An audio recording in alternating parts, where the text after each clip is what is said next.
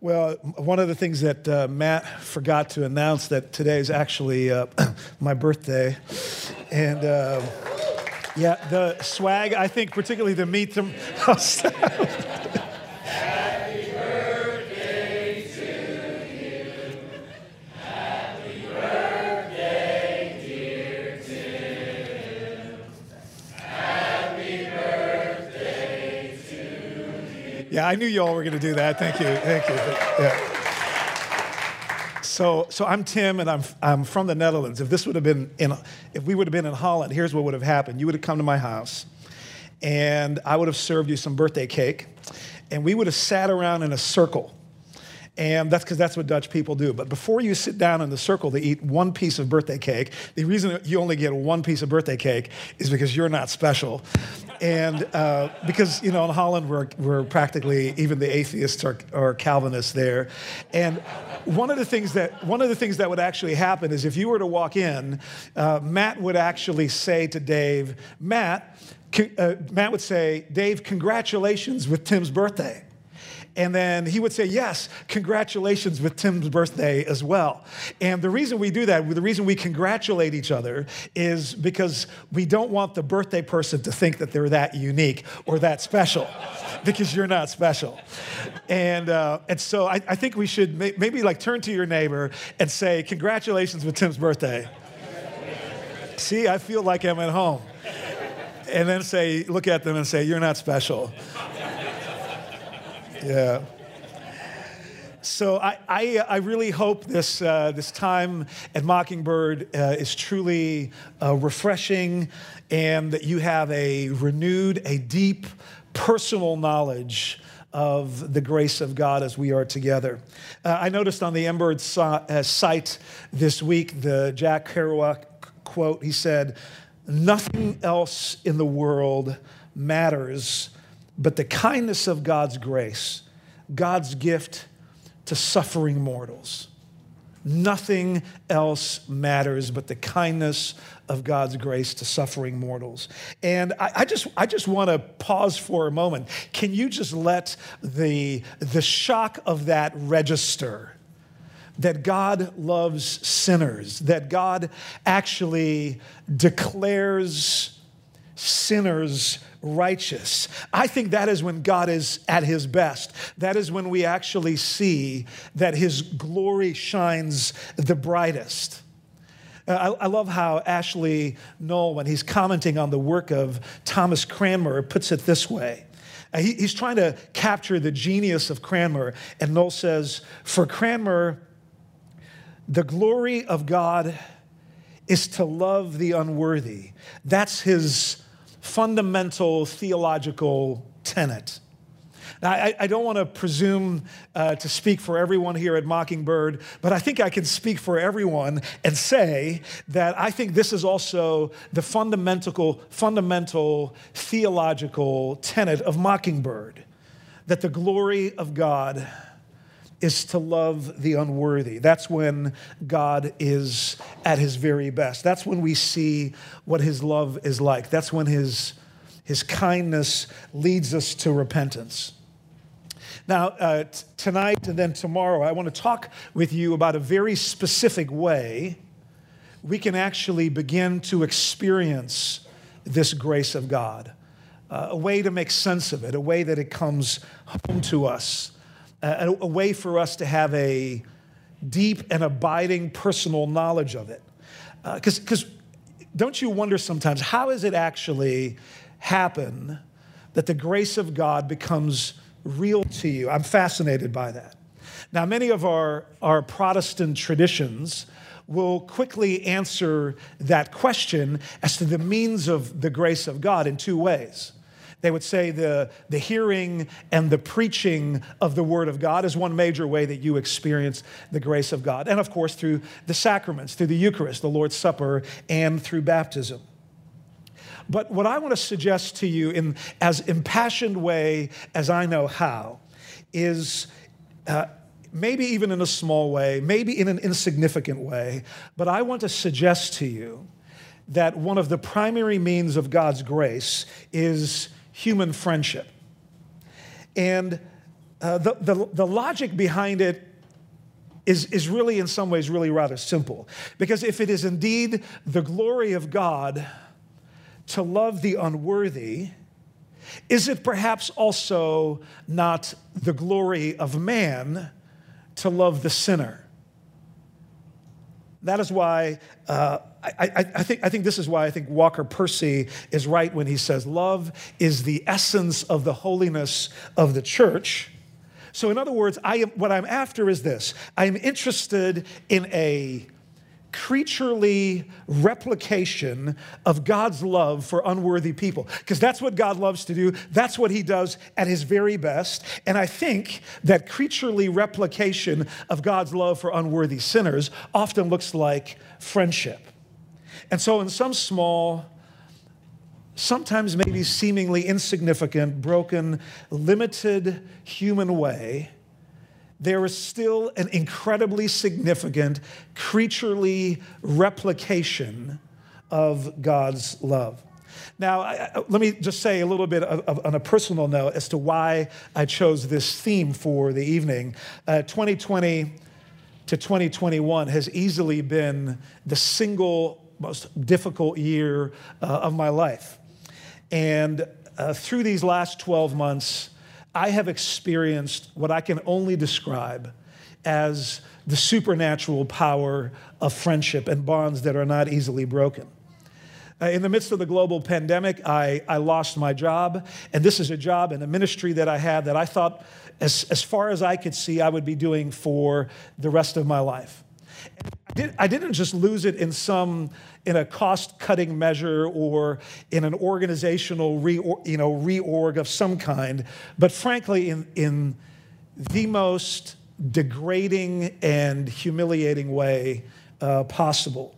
And so what's remarkable to me is that in the middle of this train wreck and the disappointment and the trauma and the betrayal and, admittedly, at times, the total despondency, I had several friends who wanted to have a living rehearsal of Luke chapter 5, verse 18. You remember that story when the four friends bring the lame man to Jesus, and they decided that I was the lame man, and through their cares and their gifts and their hospitality and their support, they were the ones who consistently brought me to the feet of Jesus.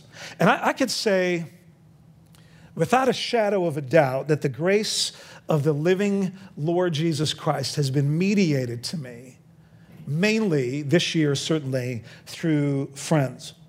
Now, what's even more remarkable about that is that I started thinking about this immediate circle of friends that I have, and just the closest of them, a dozen or so, all of them in their own way, either recently or right now or in the past, have also suffered terrible devastation.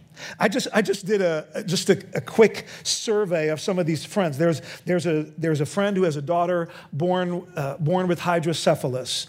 There's a son who has recurring and seemingly unending suicidal ideation. There's the 18-year-old who's struggling to cope with his autism, and he jumps out of the car on a road trip with his grandparents through Ohio, and they decide that he's had enough screen time. He loses it, gets out of the car, runs away, and is missing for 7 hours, and they actually finally find him walking on train tracks because a police drone caught him. And I think of what it was like to get that call, he's missing.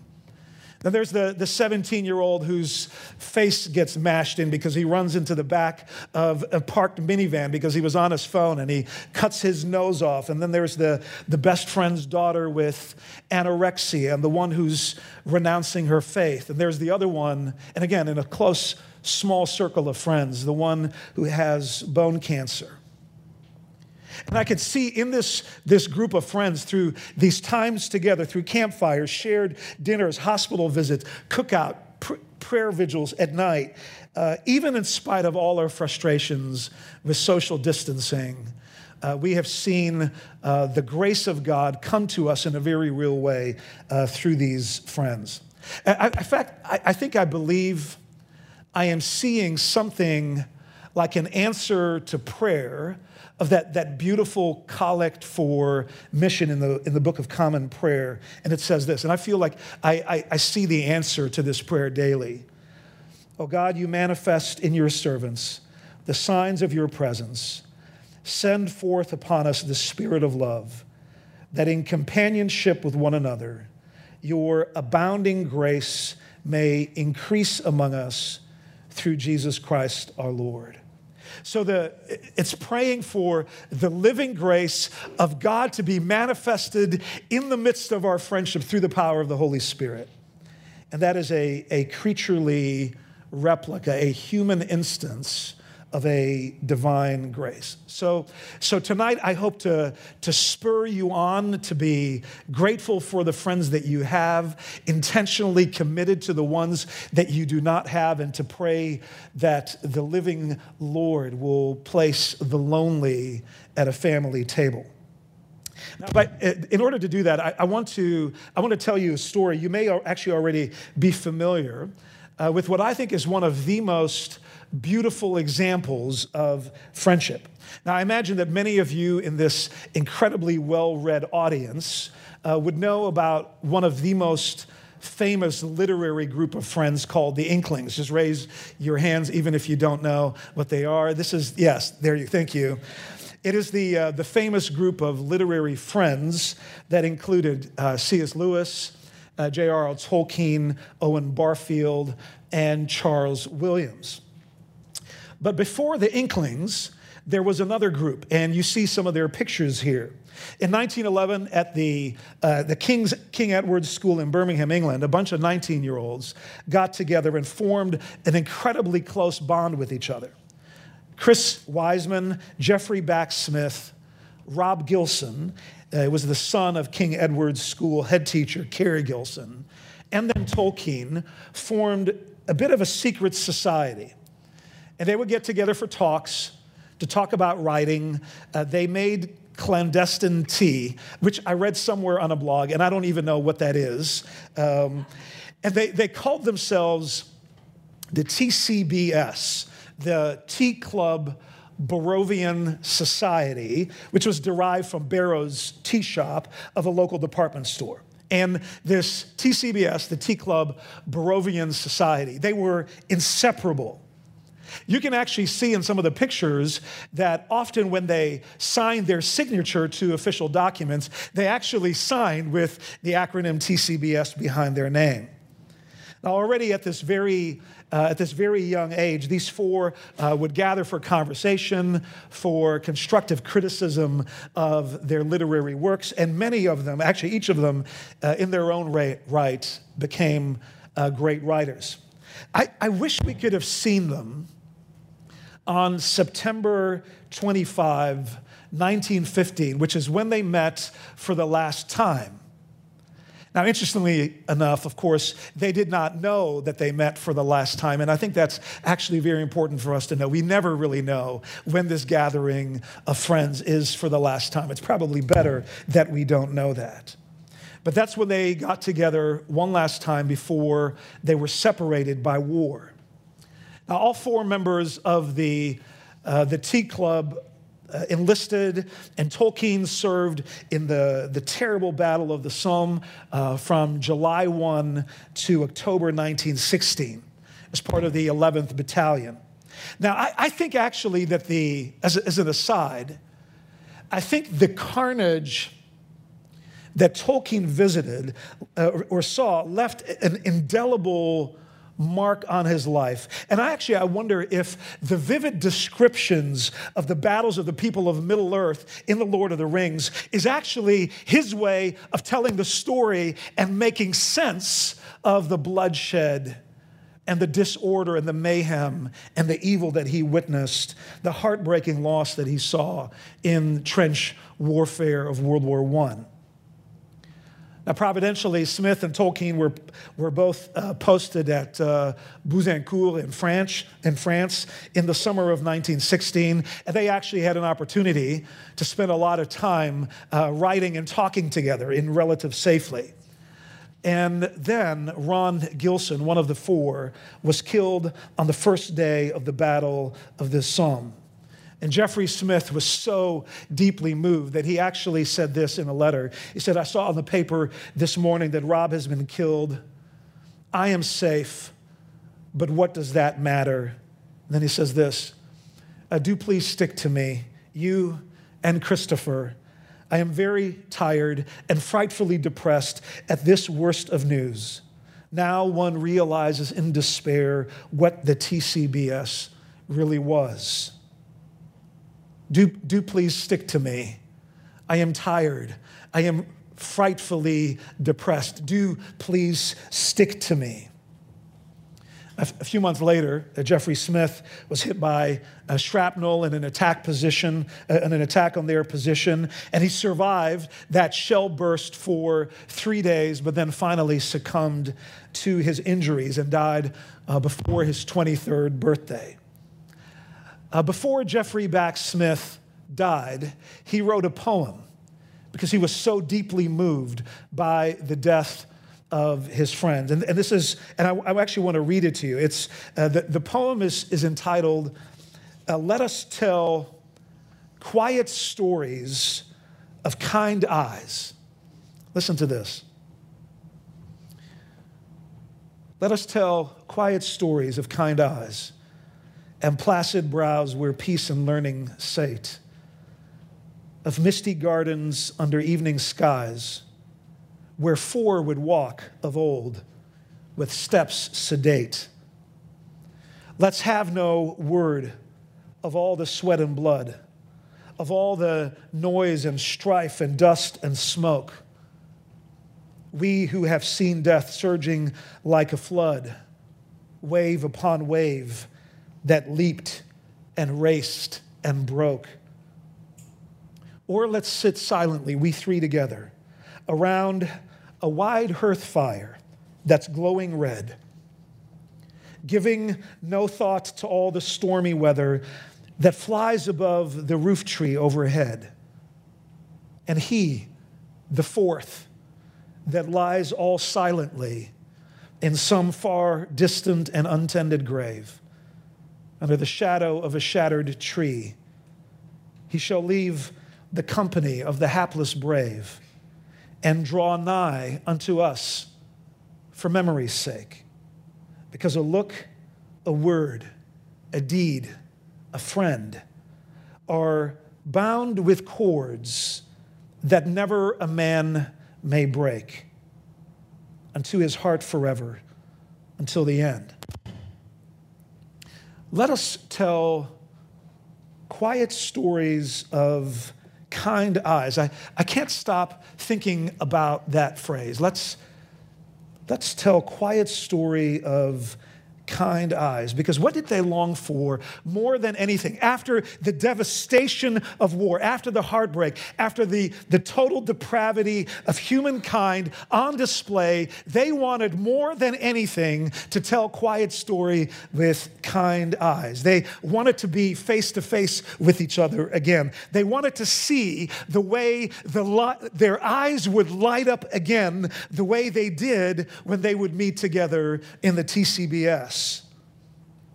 I was so struck by this particular phrase that I started reading some neuroscience and some brain science on eyes and faces and friendships. And to my great surprise, I'm certainly not no brain scientist, I find out that they've actually written a tremendous amount about this. So if you would just indulge me, this is actually amazing. When scientists study the brain, and particularly how the brain functions in human relationships, they tell us exactly why we long to see quiet eyes. Every single one of us, from when we are an infant, are looking for one thing. We are looking for the kind eyes of our primary caregiver. So babies, certainly in the first 18 to 24 months, have really eyes for only one person. It's usually mama or the primary caregiver. And they are developing their first attachment. And they have one enduring and abiding question. Are you happy to see me? This is what they want to know. And the brain scientists show now that the sense of well-being that emerges from this predictable and reliable experience creates an attachment that brain scientist John Bowlby calls a secure base. And so these babies depend in a very real way on their growth, not just physically, but emotionally and spiritually, on the kind eyes of their caregivers. So before they can do anything, before they can perform, before they can make mommy or daddy proud, before they can be valedictorian of Tyler Middle School, they need to see a face of grace every single day. And then the study showed that the brain actually grows according to this close attachment with a parent. In other words, the human brain grows when we see the face of grace, when we see kind eyes. In one of the experiments, they actually studied the gaze of a child when the mother's face was expressionless, and they actually found out that the child would begin to trace to try to repair or reconcile the relationship. Some of these neuroscientists are suggesting that this kind of attachment is the central organizing system for the human brain. In other words, we are attached to what gives us life. We go where we are loved. So God has designed the human brain to respond and to grow and to flourish in relationship to the kind eyes of the others. In other words, the child is looking to see if they are the twinkle in someone's eye. Now, apparently this is true not only for infants, but also for adults. And apparently the human brain can actually detect, the right side of the brain can detect in 40 milliseconds, walking into a room, whether or not the person is happy to see them. So in other words, you know, before you know whether or not someone is actually eager to have you there, that they're super excited. So it's pre-rational. It's not even, you're not even conscious of it yet. So you've literally not wrapped your brain around it yet, but you already know whether or not someone is excited to see you. And then the brain then apparently releases, the moment that they see the eyes of grace, they begin to secrete dopamine, the neurotransmitter. In other words, you feel a sense of euphoria. You feel this sense of high. So in other words, the more that we interact with one another, the more that we see the face of grace, the attachment center in your brain is actually firing on all cylinders. That means that from the moment you are born, you are designed biologically, structurally, ontologically to experience the face of grace in another. Human beings are designed to live on grace. And even the brain scientists are telling that shared joy in one another is the single richest and most indispensable experience a human being can have. So the greatest joy you can have is the joy in the close attachment with another. And the greatest suffering and pain you will experience is a relational pain, a pain that happens from betrayal. I know many of our services start out the very beginning of the service by saying, the Lord be with you, and you respond with, I think what we probably should say is, if we're really honest, is, I'm super glad to see you, and you respond with, okay, let's try that again. I'm super glad to see you. Okay, turn to your neighbor saying, I'm super glad to see you, but you're not special.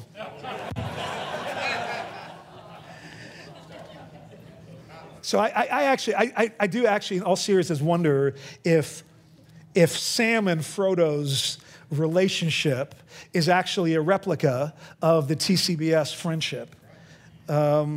Here is one of the things that we read in Lord of the Rings. I'm glad you're here with me here at the end of all things, Sam. I'm glad. I'm super glad to see you. Stick with me. Last night, David mentioned the Coach Mosley of Last Chance U, and I thought of the exact same comment that he made, because if you, and this would be interesting to talk to him about tomorrow, because if you look at the interaction between the coach and these players, they walk in the room, and regardless of what they have done, he actually communicates to them, I'm super glad to see you. And again, I love this quote. They need love the most when they deserve it the least. So in that story, I think in their lives, I'm convinced more than ever that relational joy shared among brothers and sisters and friends actually enables us to suffer better, because God actually uses that as a means of grace. Because there's someone who's interested in knowing me. There's someone who's glad to see me.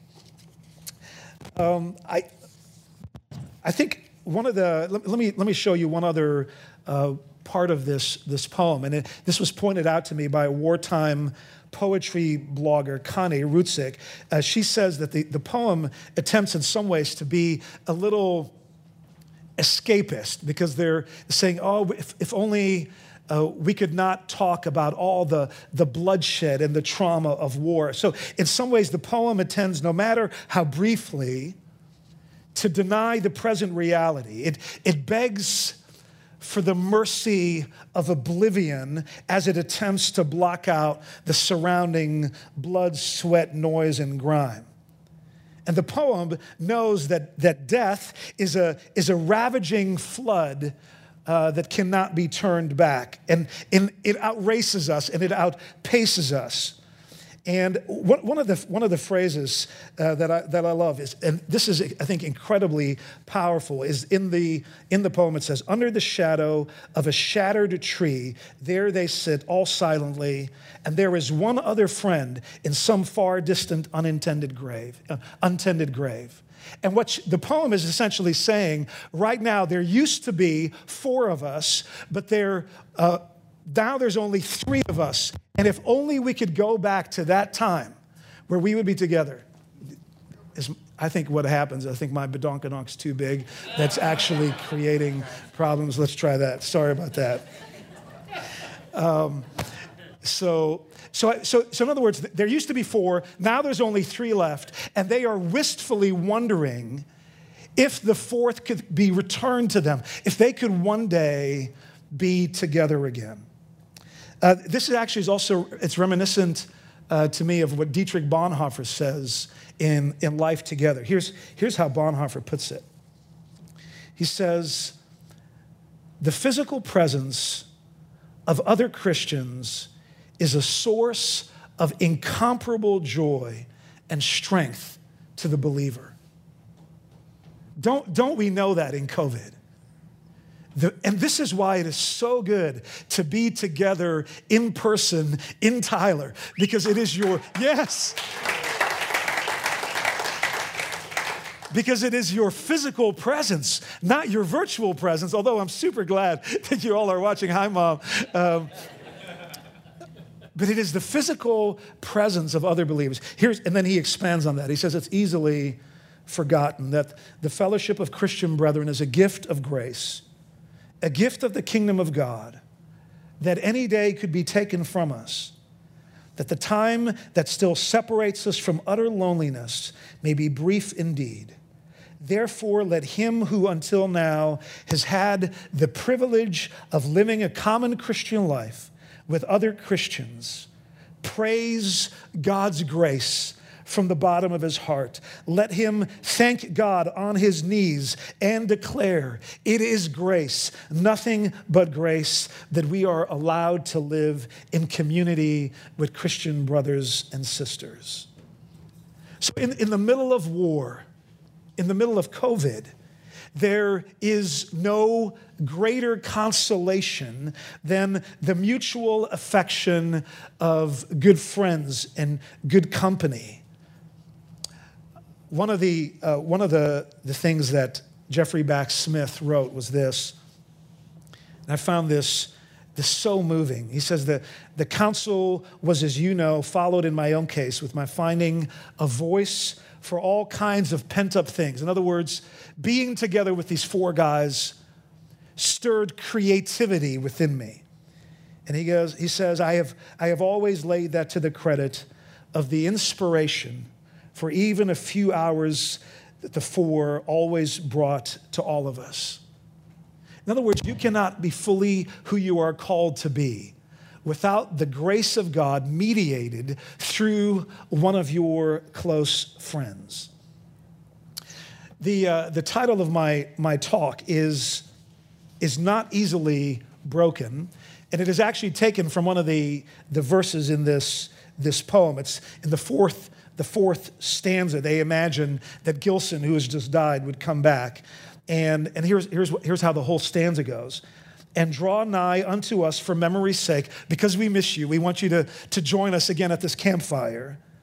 Because a look, a word, a deed, a friend are bound with cords that never a man may break unto his heart forever until the end. So they see that there's actually something eternal about this friendship. There is something eschatological about this friendship that knows that deep down, no matter what has happened, no matter what comes in between us, that God has joined us together and that we are part of an eternal fellowship. And by the grace of God, we will be part of that true body, that mystical body, not just now, but by his grace we'll be members of that forever. I love how he puts it. He says, Gilson says, at times like this, when I'm alive, it's so obvious that the TCBS is one of the deepest things in my life. And I can hardly understand how I can be content to let slip so many opportunities. I want to show you a brief video clip here of an example of the supernatural power of friendship, a bond that is not easily broken. I heard about these two friends who have this strange ritual. They're both singers, and they're from Nashville. And Mark, I think if you can run that that clip, I find this one of the most moving examples of friendship. Let's take a look. You want to see what true friendship looks like? CBS's Steve Hartman takes us to Nashville for tonight's On the Road. Every week, Andy Gullihorn goes for a walk. And every week, about a mile and a half away, his friend Gabe Scott does the same thing at the same time. They walk toward each other, and when they meet, it's the weirdest thing. You see that? Clap, snap, high five. Then, often, they simply walk home. The whole exercise, their way of saying hi. You realize people have telephones, and you can just call your buddy. You're right, we should have been doing that this whole time. Yeah. And pick up the phone is great, but I've got a friend who literally will walk through the rain and the snow just to give me a high five. And I wish everybody could feel that feeling. Andy and Gabe are musicians in Nashville. They met at a concert in 2000 and became friends. They got together on occasion, but not as often as they would have liked. So they invented this bit of silliness 7 years ago as a way of guaranteeing they see each other at least once a week. So this is the high five journal. Andy has a log of every encounter, including the one that was nearly their last. It was high five number 312. Gabe was hospitalized with a severe form of encephalitis. It caused his brain to swell and robbed him of his past. I pretty much forgot my life. Your whole life? Yeah. And that's when his buddy Andy, now a virtual stranger, came to visit. I said, well, Gabe, this is gonna sound really weird, but I need you to do something for me. Give me a high five. And he was like, okay. When the moment happened, my body just did what it's been doing for years. Clap, snap, high five. That was in September. Since then, a lot of his memories have returned, but few more cherished than this silly tradition, which doesn't seem quite so silly anymore.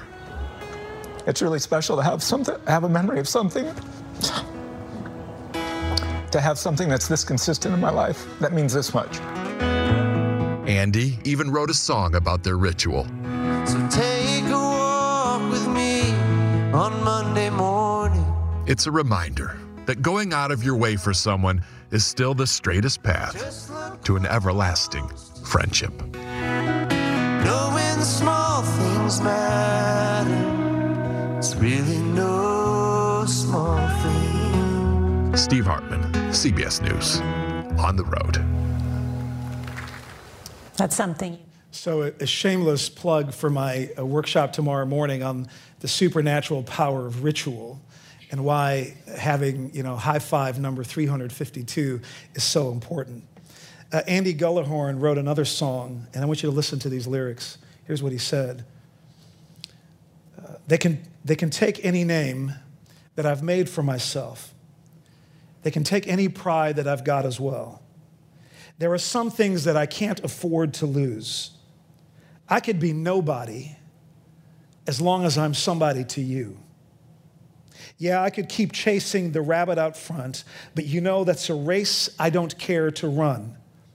So I lay down any dreams of vain success. Oh, I'd rather run to you instead. So let's get face to face and eye to eye.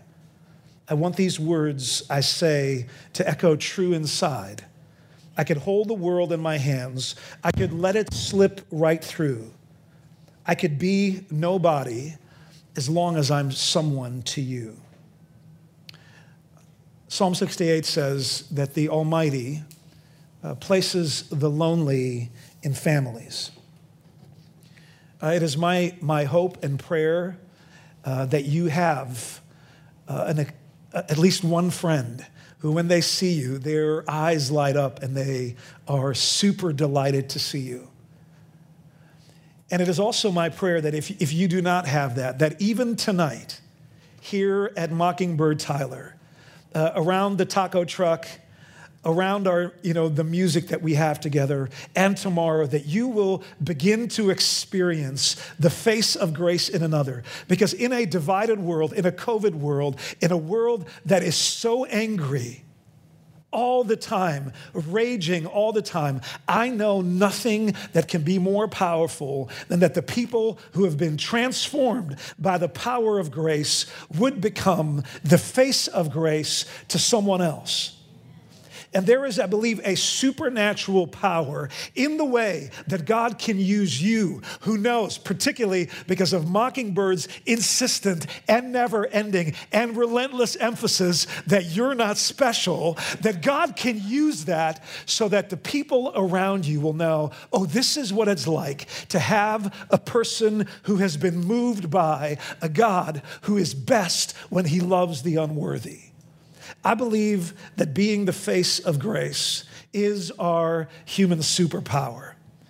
And it is my hope and prayer that through Mockingbird, many people will see and experience and have a deep personal knowledge that you're super glad to see them. Thanks so much.